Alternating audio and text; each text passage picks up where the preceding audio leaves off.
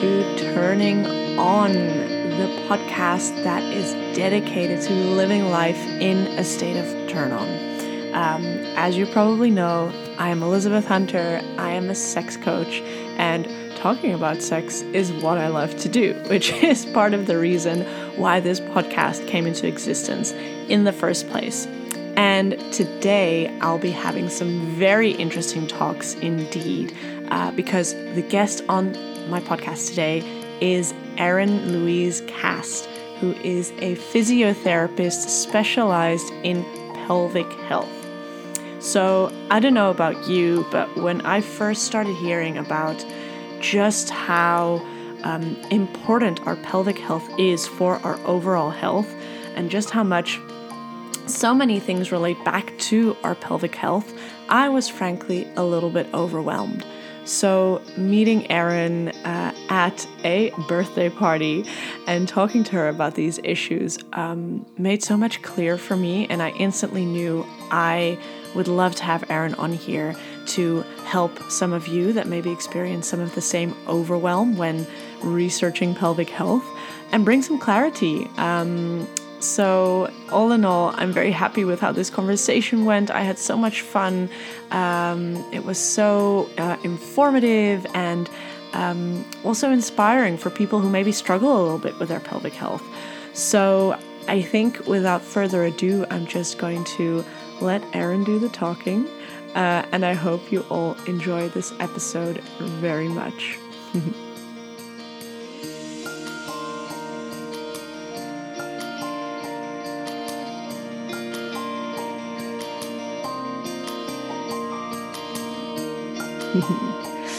so, welcome to another episode of Turning On, the podcast dedicated to living life in a state of turn on. And today I have a guest. Her name is Erin, and I met her at a very juicy, beautiful birthday party where she organized or held space for us and uh, facilitated a little bit of a massage workshop. Um, the power of touch it was very juicy. It was a bunch of women covered in oil. So it's definitely a top tier memory there. Uh, and I think that's the moment that I realized I would love to have Erin on the podcast. So without further ado, welcome, Erin. Um, so glad you can be here. And yeah, feel free to introduce yourself and tell us who you are and what you do. Oh, Liz, thank you so much for that introduction. Um, and I echo everything you said. That was such a lovely first meeting point. Um, and yeah, just to, to add on that, a little bit of background of myself. I am a physiotherapist by trade, and this was why I took part in this workshop to try and teach a little bit more about the power of touch and the healing power of touch. So that's kind of where we we first uh, met one another, and from there we got into a little bit of a discussion, a bit more about what I do. And I'm very passionate about the work that I do. And so I'm very excited to kind of share with you and your listeners today a little bit more about my area of physiotherapy, which is a little bit more intertwined with women's health. Amazing. Yeah, I remember that was the juicy conversation we were having physiotherapy, uh, women's health, pelvic health. And the first thing that then I think that's also the first thing I told you was, oh my goodness, I've taken a workshop once, one workshop, uh, like maybe like a two hour workshop, just in general about pelvic health. And I left that workshop feeling so overwhelmed because turns out our pelvis has to do with so many elements of our personal health, our, our feminine health. It, it affects so many things. So I left that uh, workshop feeling a bit overwhelmed, thinking I need to do something about my pelvic health, but I don't really know where to start. I feel like I need to take three years off to dive into this.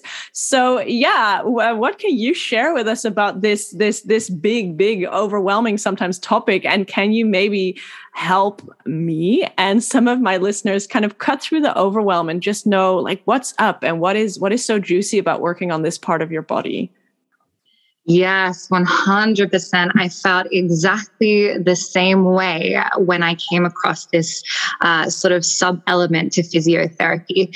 So, mm-hmm. once again, a bit of background and how I got into this. Um, I'd studied my postgraduate of physiotherapy, which goes into more just your generalized muscul- musculoskeletal, uh, cardiothoracic, and respiratory physiotherapy. But there was this kind of course that I'd taken, which was around women's health and pelvic health. And even as a student, I was so fascinated in this area. And just intermittently throughout my career trajectory, I kept coming back to women's health. And one of the main things that drew me in to this part or this industry was how lacking of of information, of services, of of, of just kind of education that we have around pelvic health, around women's health in general. Um, and it kind of it got me on on a little bit of a a path to really try and bring more education to women around what we can offer and what we do in this area. So, to break that down a little bit more um, specifically, I work with a lot of pre and postnatal women. And what that entails is a lot of pelvic floor rehabilitation, a lot of um, pelvic floor strength work, how women can go back to day to day life, back to exercise in a safe manner, how to go back to sex in a safe manner. Um, this also takes into conjunction with that um, risk factors associated with prolapse. Um, and we can go a little bit more into that later um, if you have some questions around that. Um, but also around sexual dysfunction. And this is one of kind of the areas I'm focusing a lot more um, at the moment because it's such a niche area of physiotherapy. And for me, I find um, even my patients who come to me with sexual dysfunction issues, and I'm talking about things like vaginismus, which is a locking up of the pelvic floor muscles and an inability to engage in sex, or just painful penetration with sex, or a lack of sensation experienced during sex. So I find that these areas is, is there's such a taboo around it. And women feel so disheartened because there's, there's not enough services in order to tell women there are things that you can do to help. And I've even had patients come to see me who have come from other health practitioners and unfortunately have been told that no, there's nothing that can be done. So I'm on a rampage at the moment to try and get the message out there that you know there's there's so much that can be done to help these conditions. And just to try and try and cut the taboo associated with a lot of these conversations because these issues are something that women deal with so frequently so, why are we not talking about it more? And why do we not have just basic level education, even just going through the, the birthing and the labor process? We need to know more. And that's why I love what I do. oh, thank you so much for that full story. And what I really love about this, and that this is such an expertise of yours, is that, and I mentioned that to you before, um, a good friend of mine, Lynette, she's been a guest on the podcast here before, and she uh, shared her vaginismus story. So to now get both sides of the story, kind of both from the um, the person uh, with vaginismus and from the practitioner, uh, to kind of get the, both sides of that um, is amazing. And I think one thing that I really remember about her personal story is that she she went in um, uh, for treatment, and that was also something she found somewhere wasn't like super known. And then you went into that process together with a partner. You were waitlisted, you were screened, and then at some point uh, while she was they were approved but they had to wait to get treatment the relationship ended um, and how then it was almost like sort of like a little bit of an exception that they still went ahead with just her. Um, and that is something that just grinds my gears. I've heard this also with prospective clients uh, talking about, yeah, no, I've noticed these issues around my sexuality or or my uh, arousal, uh, my desire, and uh, I actually went to the GP and they recommended us like this uh, therapist or whatever. Uh, but then I broke up with my partner, and my GP said, okay, well then it's not a problem anymore, right?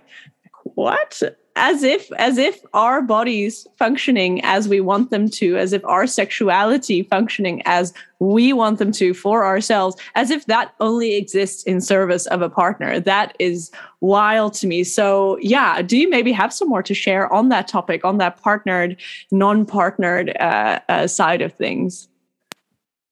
Yeah, that that story also also sort of grinds my gears a little bit because I mean, I think it all interrelates into the history that we have behind um, sexual education and science um, with the like female orgasm with female pleasure.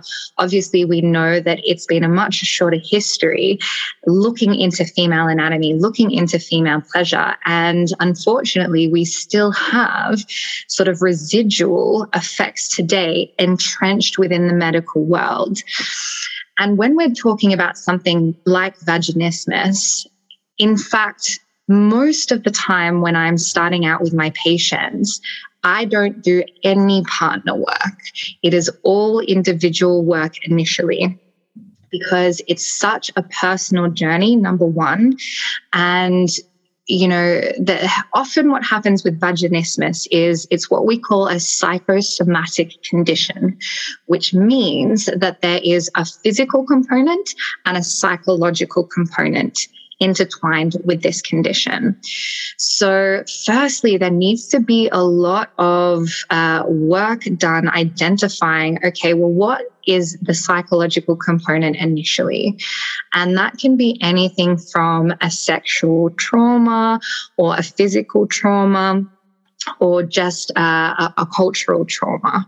Now, the body stores trauma in the same way. So, even though you might be someone who's not technically had a sexual trauma, but you come per se from a cultural background which has a lot more um, shame associated with sexual exploration, your body will hold that trauma in the same way.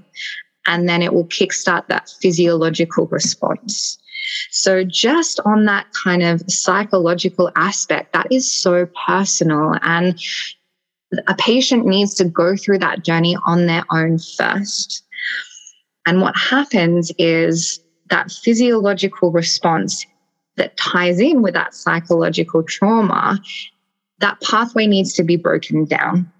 So I do a lot of work with the individual first, and only when they get to a certain level of physical repair and psychological repair do I then incorporate partner work but it needs to be done in a very like step by step systematic process.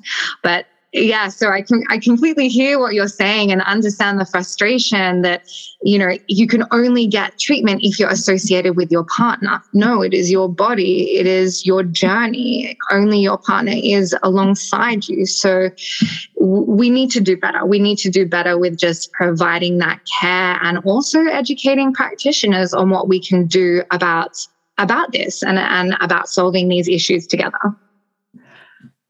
Amazing. I couldn't agree more. And that's so good to hear. And I can, you know, I don't I don't know that many physios. I don't speak with a lot of physios on a day-to-day basis, but just knowing what I have heard from people so far and their experiences, I I I see how your approach is refreshing and needed and that's so great to hear that that's happening out there and that also just reminds me of why I feel so passionate in my work as a coach to work with individuals. Because if we don't have that basis of trust and of safety within ourselves, how can we apply that to uh, a partnered context?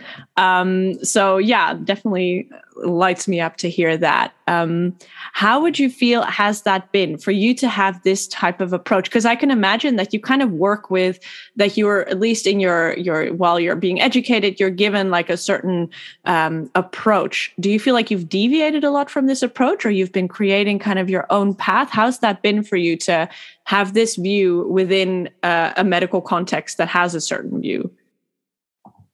Yeah, really good question. Thank you for asking. So, when I started out in in physio, it was very much just education based on how to treat the physical symptom, how to treat the body. And so I started off my career with very much that treating the body. And I realized along the way that you cannot treat the body unless you treat the mind and the spirit as a whole. And that cropped up in so many different avenues, particularly coming over here and working with the NHS, understanding that sometimes patients just need an empathetic ear, just an empathetic hand on the shoulder, someone to listen to, to their worries is sometimes better than actually doing the physical treatment itself. And then I went through my own personal healing journey, um, I would say, where I couldn't get anywhere just treating the physical aspect. I needed to really uh, adjust myself and treat mentally. So I do find I'm going against the grain a little bit and creating my own path. But I think it's so vital, particularly with things like vaginismus or other types of sexual dysfunction or uh, women post the labor process who have issues with accepting changes with their body. You know, there, there is that, that such close physical and psychological um, link so you cannot treat one without, without the other. And that's why I feel so passionate about kind of empowering people with tools and with education and um, presenting the science behind things like rewiring your nervous system to calm everything down and this is what breath work is is is entrenched in and what meditation is entrenched in it works on a physiological level, but we all also know what benefits it has for our mind. So I've been taking a bit of a step to incorporating that a lot more into my practice with my um, sexual dysfunction patients. And it does make all the difference 100%. Amazing. So what I'm hearing is that uh, you for self uh, for yourself experience how you need the mental component in order to see changes and development in the physical component and that you're now applying these yeah uh, these things like breath work and meditation in your physiotherapy uh, practice, which is amazing. So, how, what kind of breath work would you recommend um, or guide a uh, client through who's suffering from one of these uh, uh, sexual um, I've forgotten the term you've been using. Issues, dysfunction. Issues, yeah. dysfunction, dysfunction, yeah. It's not, it's not a disorder. That's no, not the right word. No, yeah. um, yeah. So that breath work is is the very first step that I will work with um, with a patient with vaginismus. So what happens on a physiological level is that the muscles of the pelvic floor spasm or they lock up in response to uh, a, a, fear um, or response to a flight and fight that's been elicited within the body. So, this can mean that the muscles are so tight that you cannot actually have anything penetrate, whether that be a finger or a dilator or um, a tampon, or it could potentially mean that while you are engaging in intercourse, something might happen that causes the muscles to lock up and then makes the rest of, of that, engagement feel very uncomfortable. Now, I just want to have a little quick sidebar here and, and note that if anyone is, is suffering from this or who has experienced this, the number one thing not to do is to push through pain. Okay the pain is your body's response telling you that is something wrong. If you continue to push when you are experiencing this type of discomfort, it will actually make your body look up further and feed into that pain pathway. So that's that's the first thing that I want to address. Now, with breath work, when you take a deep diaphragmatic breath, very similarly to what we do with uh, meditation and mindfulness, what happens is there is an expansion in the abdominal cavity. Now, that expansion also puts pressure down on the pelvic floor.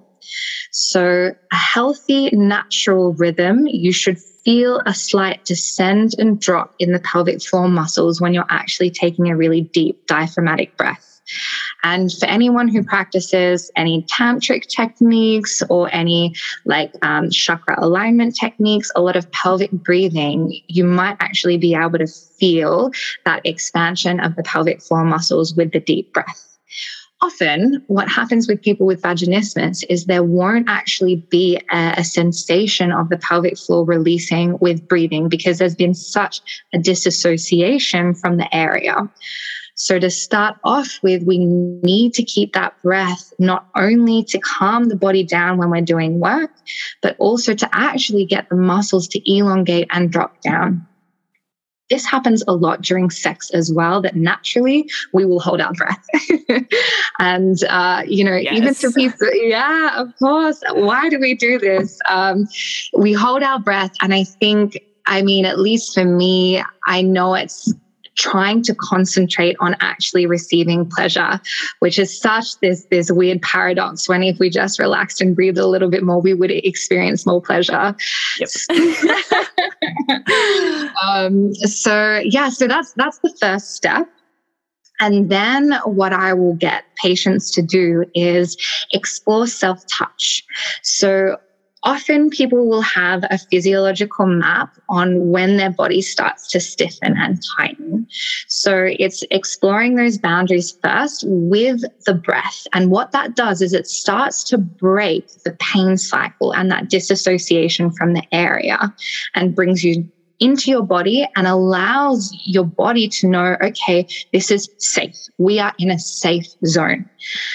Through that process, we can eventually start to bring that circle closer to the genital area, to the vaginal area. And if that is happening nicely with breath control and not locking up, that can allow me to then start to manually release the pelvic floor muscle, just as you would for a really tight neck, really tight back, the muscles of the pelvic floor are cellularly the same like any other muscle in the body. Um, but it's that breath component that is so important to prevent that body from from locking up from getting those anxiety reducing or anxiety inducing responses um, that will then allow me to do the physical work to actually stretch down the pelvic floor manually and then help just release the tension in that area. So breath is very very important with what i do. Mm, this is so interesting to hear um, also like physically how it how how you do this in a session like that. And so then here you mentioned at some point that when there's uh, pushing through pain that that is the number one thing you shouldn't do. And that instantly also reminded me of, of, of what i'll encounter with clients in sessions. I'll always tell them when we're trying to find um, past stories or conditioning or memories in our bodies. And if you feel resistance i always say let's not push through that. Let's show your body that we are not going to cross its own boundaries. Um, and yeah, there's some similarities there that reminded me of. And then to hear you share what the session looks like, how the first few sessions is just finding that safety and that trust, exploring touch, because you are manually releasing the muscle there. So that trust that you and your client, your patient have together is so important. Um, and if I just think on, uh, I mean, it hasn't happened very often, but the the few times I've had a Pap smear, for example, you know, I think my doctor was was was gentle enough, but still, you know, it's it's never it's never super pleasant. um, I remember one time I was getting I was getting an an, an STI test. Um, and for some reason they they also wanted to have a look inside. I'm like mm. okay well you know you might as well. I'm here now. And then someone saw something and they wanted a second opinion. So there i am spread eagle with the the speculum inside. And then they have to call upstairs to a different floor to have someone come in like I would prefer to not not be open like this to this level for that long. But yeah, you know, it's always an uncomfortable thing, and that's for someone who does not suffer from vaginismus. And I, am I'm, I'm someone who generally I, I can, I, and of course, I know the techniques. I know how to use my breath. I've I've got some tantric experience, so I, I know how to relax my myself quite well. Someone who does not have that, and then even someone with vaginismus, the even the idea of having someone manually that's such an in, intimate thing. Um, uh, come relax your areas. So it's it's great to hear how how you build up to this and how you take that that that that component of of safety and trust. Um, and first having the relaxation and the breathwork, and that's amazing to hear. And I think that that in itself must be uh, already quite the the healing experience for your for your patients.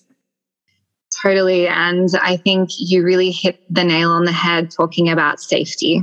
Um, I have also had a couple of uh, not great PAP, uh, PAP experiences over here in the UK. Um, just being in a very awkward position. And obviously, the pelvis needs to be rotated a little bit posteriorly in order to get um, to get into the vaginal canal easily. And I was not in a good position and it was really painful and uncomfortable. Um, but often I will get uh, clients coming into me feeling so scared because they've either gone to see somebody about this before or gone to have a certain scan or had um, an internal examination by a, um, a gynecologist or a doctor or something along those lines where it's just happened too fast, too quick, and has been an extremely painful experience for that person, which unfortunately feeds into the trauma loop.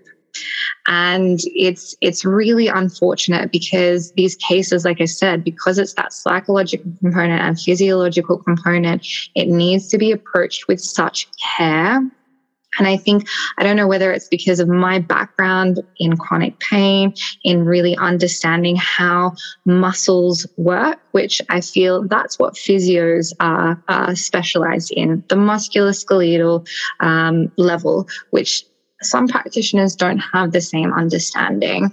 So yeah, it's it is so important to approach carefully, gently, as you said, like finding that body's internal resistance and you know we need to even do better with education for practitioners because it's it's not their fault if we don't have education for people in general you know?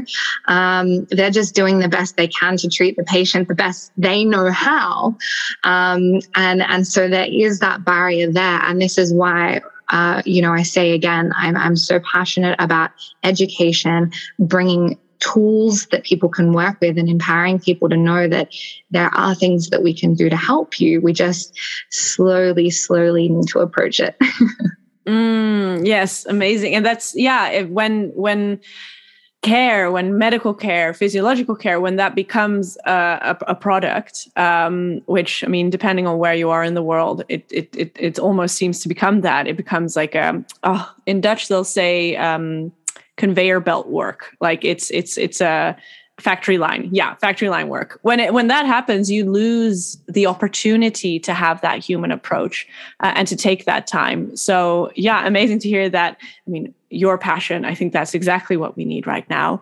Um, and that just makes me curious. What do you think are some of the tools that you wished practitioners would have? And maybe what are some things that you would love just us regular non-practitioner folk uh, to know what are maybe some things that uh, people can do themselves to help build this sense of safety maybe or to improve their pelvic health? Uh, yeah really good questions. So i guess i guess on around the practitioner side is that i think there is a lot of egotism within western medicine Mm. I have experienced that as a practitioner and I have experienced that as a patient myself. Mm. I think that when when people or practitioners struggle to treat a condition and it's put in a too hard basket, you know, people's concerns and voices are not listened to as much as they should be. Um, and it happens a lot with multiple chronic illnesses. It happens a lot with these illnesses that do have a psychological component that doesn't just fit fit the bill or fit the testing or fit the scanning. And I would just like implore you know, practitioners to just think a little bit about maybe bringing in those Eastern approaches because Western medicine does not answer everything. And, and this is just my opinion. As a trained professional within the Western world, I think it wasn't until I started incorporating more Eastern practices, more with the mind body connection, that I feel like it really unlocked a lot of issues um, for people, for patients, for myself as well. Mm. So I think it's it's it's just putting your ego aside and and being okay with not knowing the answer to everything and not being afraid to ask questions or seek um, seek the education in an area if you don't know how to treat and call on your colleagues and bounce ideas off because multiple minds are better than one and that's how I learned. I, you know, have made so many mistakes in my career, but that's how you learn and grow is, is, is taking on opinions and cases and, and really just coming at it with an open mind is, is what I would say. And I guess from a patient perspective, just in terms of pelvic health in general, just if you're, if you have experienced wanting to seek help for some pelvic uh, pelvic health issues and not getting anywhere. Don't give up. Stay in the fight. You just need to find someone who aligns with you and what you're after. I know it can be really disheartening when you search for answers and you know, it seems like a dead end, but there's always something that can be done. I feel very optimistic about that, regardless of what condition that you have. I think there's always something that we can do to help and to heal, and our body naturally wants to heal. So, I think don't yeah don't give up the fight and and be aware that there are these these conditions. You're not alone. Um, we need to do more with talking about these issues, which is why I was so excited to come on this podcast and and chat to you, Liz, um, because yeah, it's it's these conversations that will help people know that there is a solution. There is something that can be done to help themselves, which I think, whew, I mean, if we all kind of had that that mentality and and know that we could heal, then we would all be in just a better headspace in general. I think. Yes, and that headspace is like half the work, I think, with some of these these these aspects around healing. And I love how you pointed out the the uh, trust level with your practitioner, and that you're allowed to keep on looking, because that's for sure something I didn't really realize when I was younger. I remember when I was um, seeing a therapist in my early 20s. Um, I got sent to a therapist and we got along well and it was a good fit. And then at some point, I think I was in therapy like on and off, but regularly, consistently for about three years. And then towards the end, at some point, there was a moment where I didn't, yeah, it, she wasn't the right fit for me anymore. But I didn't really know that it was an option to say, oh, I would actually like a different one. I had no idea. Uh, and it wasn't until I, at some point, I got a GP and we just, we just gelled well. It was a very just chill guy. And then I realized, oh yeah, no, I actually have the ability to say yes and no to practitioners and to find someone who maybe has similar views like you to Eastern Western or an openness to it. I think that's such a powerful stance because as a someone with anything medical that needs attention, you do sometimes feel like a victim to the medical system. Uh, like you are just trying to get help and just being tossed and turned. And especially in the Netherlands, because here they are very good at saying, oh, no, that's not my responsibility. I'm passing you along and everyone says it's not my responsibility. So it, it can make you feel a bit desperate but there is actually you do have power you do have choice you do have options. So thank you for pointing that out. Um, and there was another thought that i had based on your story that uh, that has disappeared um, um, so yeah maybe that. What what are some things like pelvic health top tips? Because i remember i think we've discussed this briefly too. Like i had heard some things of what you shouldn't do. So apparently okay, I'm doing it right now. Apparently, you shouldn't sit with your legs crossed too much because it puts some pressure on your pelvis and definitely shouldn't hold your pee for too long. And I, I tried to do mm. that. So there's yeah. a lot of things that you shouldn't do. And if there are yeah. big things that you feel like we should know that we should not do, please feel free to share. But also maybe are there some things that we should do? Maybe some some yeah slightly less uh, yeah yeah guilt-inducing. Yes yes. Um so i mean look in terms of the crossing the legs that's that's a very interesting one. I uh, for the average person fine cross your legs if it feels comfortable not a problem. Thank god. Yeah it's, it's fine. Go go ahead. Um interestingly enough crossing your legs is actually a technique that we incorporate with bladder retraining. So for people who are struggling um, with with what we call urgency, so that's um, that's when you get the sensation to go to the toilet and you feel like you have to rush there, or you're getting a lot of like pressure within the pelvis, we actually try and retrain people to, to improve the capacity of their bladder. And what that means is not to go on first urge. So when you get the first sensation to go to the toilet, don't actually urinate. You wait till the second urge. And Ways to distract yourself from going to the toilet include crossing your legs, scrunching your toes, sitting on something hard, um, doing a couple of pelvic floor squeezes. So, you know, in that case, 100% cross your legs, go for it. Um, and I guess as well as a big, big do, and I'm talking to all um, pregnant listeners out there, for all new mamas out there, your pelvic floor strength is so, so vital and so important. Um, I think there's like such a lack of resource out there on how to take care of your pelvic floor health and your pelvic floor strength when you're pregnant and after having children. Um, it's not just doing your squeezes in sitting and lying, which is what most people work themselves back to.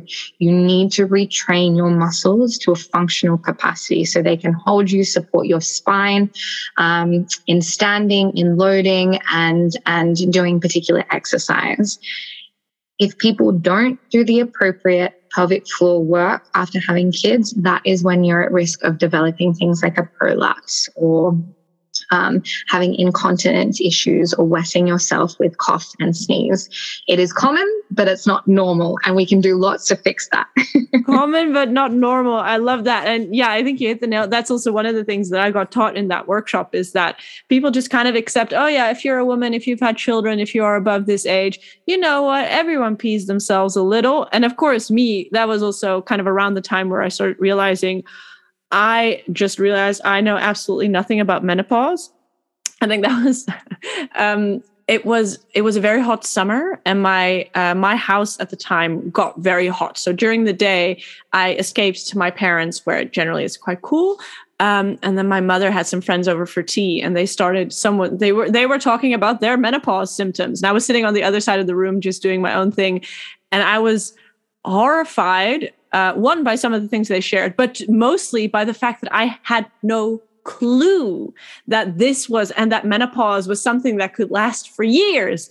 Um, and I think something like this also, yeah, we all think like it's normal, we all pee ourselves a little bit, but actually it it it, it doesn't mean that it has to be that way. Just because we think it is a part of things. Uh no there's something you can do about that. We don't have to all pee ourselves just because we are above a certain age or so let's let's not because i would i would prefer not to.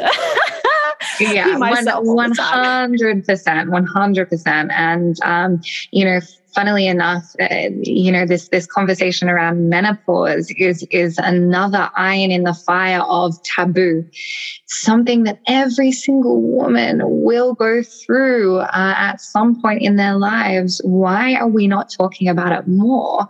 Um, and menopause also has a really big impact on um, pelvic health, and it's because when we go through menopause and we have a lower amount of estrogen estrogen circulating through our system, it actually affects the connective tissue elasticity within our bodies.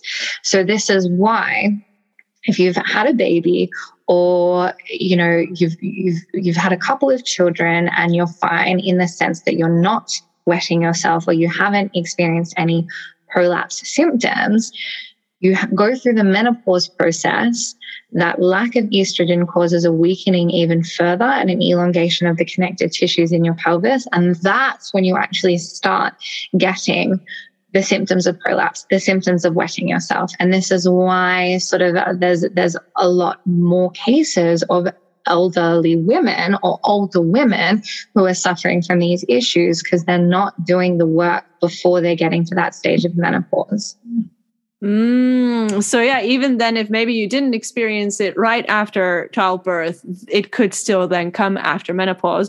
And yeah, I've also now learned that exactly when menopause starts is also quite variable. So you don't even know exactly when that would be. So what what would you? Because I've heard that uh, in terms of strengthening the pelvic floor, Kegels. That's like a term that we've all, because all of a sudden the women's magazine started talking about Kegels. Um, and I have heard also that just doing Kegels is maybe not the perfect thing because that only works on, yeah, increasing the tension. Please correct me if I'm wrong. And sometimes you, you also need to be able to relax properly. So yeah. I've I've heard that uh, uh, jade or crystal egg, uh, glass egg practices can be very good. Uh, I've got many peers who are uh, crazy about that. I've I I believe it. I just I don't do it myself that often. Maybe I should but uh, yeah, so I know that that is something that people can do to help improve their their pelvic health. What other practices or exercises would you recommend in that? Yes, yes, very good, very good question. Um, and and it can be really confusing because you know it's it's it's a lot more complicated than just squeeze. You know, what does that even mean? What are we squeezing? What are we doing? So and and before I go into this, I want to sort of reiterate that the pelvic floor muscles are cellularly like any other muscle in the body. So, if we want them to be able to perform a function, we have to retrain them to that level of function. It's like, you know, if we wanted to be able to do a, something in the gym, like a really heavy squat, right? And the only thing that we ever did was just, just body squats without any adding a- extra weight or progressing. We would never be able to just go in the gym and chuck a bunch of weights on our back and do a squat. That would be very dangerous. So the same thing with the pelvic floor. Firstly, just basic level activation is the sensation like you're trying to stop urinating mid flow or you're trying to stop passing wind. So you should feel a pull up and a lift within the vagina and the back passage all at once. Now, if you get really, really clever, you can actually start to isolate the different slings of the muscle and activate mm-hmm. a little bit more anteriorly around your vagina, around your clit, which is great, by the way, ladies, for increased orgasms. Yes. Um, um, or you can then isolate more around the anus and the anal sphincter there. But I think just for the purposes when you're starting out, you're just going to get a global kind of lift in the whole sling of the pelvic floor. So that's the basic level. Now, if you're someone who's really quite weak um, and you've you've gone through trauma like having a labor, we always start lying on our back because it's in a gravity minimized position. It's really nice to control with your breath. But then from there, we have to progress onto a standing position and then integrated with movement and then adding load and then building from there. So it's more when we're starting to integrate pelvic floor squeezing with movement and with load that it becomes more functional. And I've actually had a lot of women who have gone to postnatal Pilates and have given themselves prolapses because they've not done the building blocks beforehand. And all of these movements actually cause more stress and strain on the pelvic floor, um, which is which is something that really needs to kind of um, be be driven home to women who are going through this process. And yes, you're you're very right in terms of the relaxation. So often when we talk about squeezing, um, people will do very quick on offs, on offs, on offs, nice and fast. But what that actually does is you're only strengthening through maybe a third of the capacity of the range of the muscle. It's like if we are doing um, uh, a sit up but we only lift our shoulders up a little bit and then go back down. Okay. We're not doing the full length and therefore we're not strengthening the muscle across the whole length of mm. its contraction.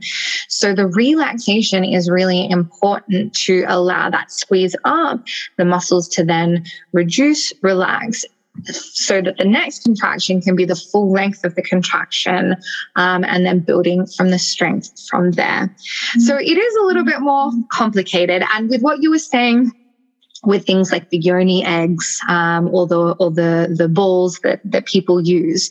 So for me, I would use them for a very different reason. If we're just working on re strengthening the muscle in general, I don't like to use any intravaginal devices. The reason being is when you put something inside your vagina and you squeeze around it, the muscles are getting a false reading of how strong they're squeezing because there's something inside you that's giving feedback onto the vaginal wall. I'm trying to re-innervate the, the nerves of the muscle and trying to get patients to feel their full strength of contraction without this first. Now, when we're talking about people wanting to improve sensation, to improve um, orgasm, to kind of work a little bit more in those levels, absolutely get yourself a yoni egg, explore um, what that can provide you. And then when we're talking about the other end of the scale with, with overactivated pelvic floor muscles, you know, once again, I find that people get really intimidated just getting handed a dilator because they look very scary. And, you know, for someone who, who can't even put a finger in, um, that, that's very intimidating. So we start with just finger, um, and we start with external pressure on the vagina. So you can come into the perineum, which is the area between the vagina and the anus, and you can apply a little bit of external pressure to allow some desensitization first. And then from there, once we get a certain stretch in the muscle, yes, then we can start incorporating wands and dilators. And that's when I recommend it to my patients. Amazing. Thank you for that thorough answer. And yeah, I think this also gives a little bit when we're thinking about that overwhelm, when you start thinking about, oh my goodness, there's so much that you could do. I think this is this the, these are clear things. Like if you're completely new to to the game, just work on that sensation, that that that flexing, that activating of the the pelvic floor, and maybe don't even worry yet about all the toys, all the tools you could be using to put in there. Um, and also Yes, baby steps. Yeah. And also great to hear that for sensitivity building, they can be great. And I think also if I look at my own personal journey, when I first started, like I could definitely notice general sensation in the area.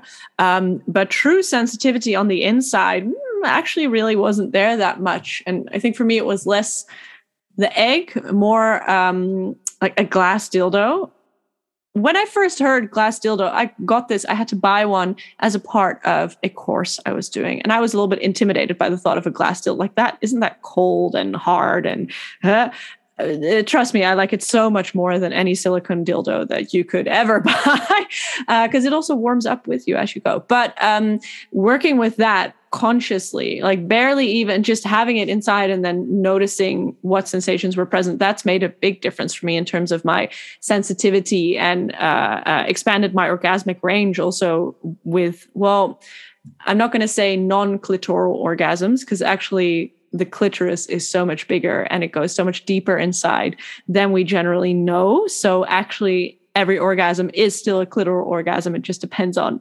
where, uh, which part of the deep, deep crevices, hallways, caveways of the clitoris you are.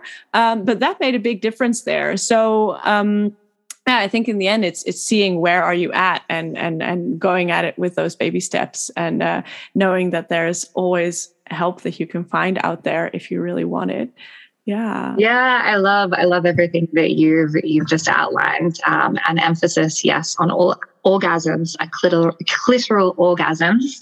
Mm. The difference between our female female anatomies is where the nerve branches of the clitoris actually extend to.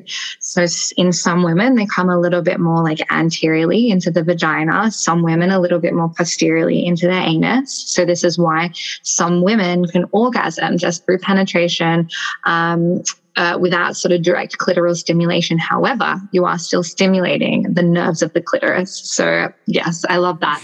um, and yeah, very interesting with the glass dildo. I think there's definitely something to be said about kind of the, the level of friction that you can get with something like glass as opposed to something um, like a plastic or um, a silicone or whatever you might be using.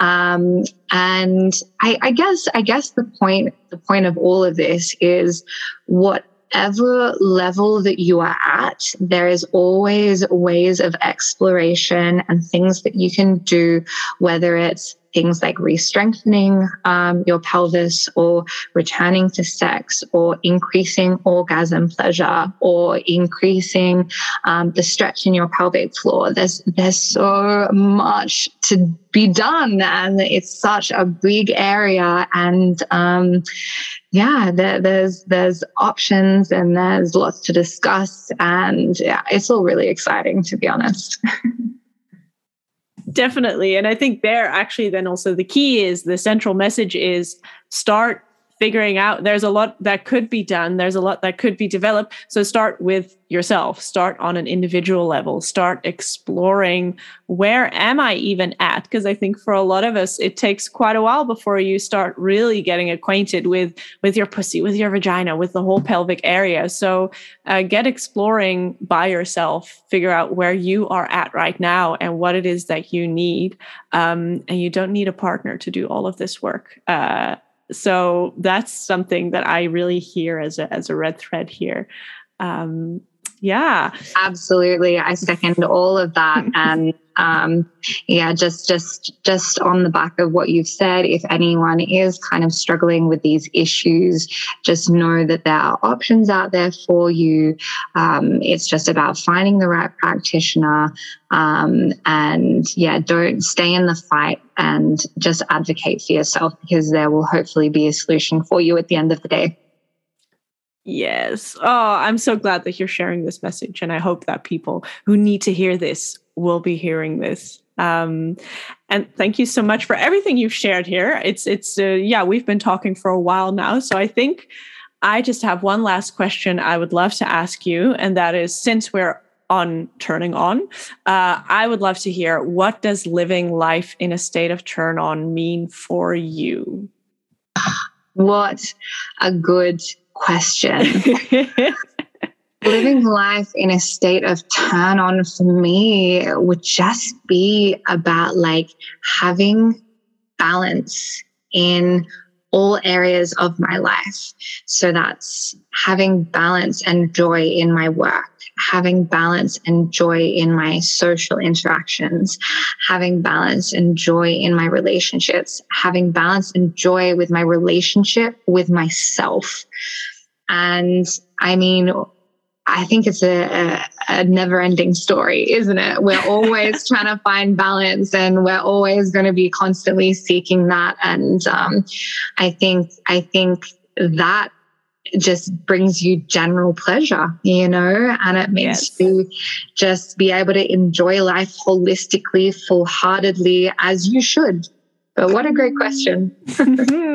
Thank you. Ah, oh, that was such a great answer. And yes, mm-hmm. I couldn't agree more because in the end, having that balance brings us more pleasure. And I truly believe that pleasure is our natural state of being. And that's our our mission in life, trying to get back to this place, find out where where are the things that are preventing us from accessing this pleasure and how can we help melt that away.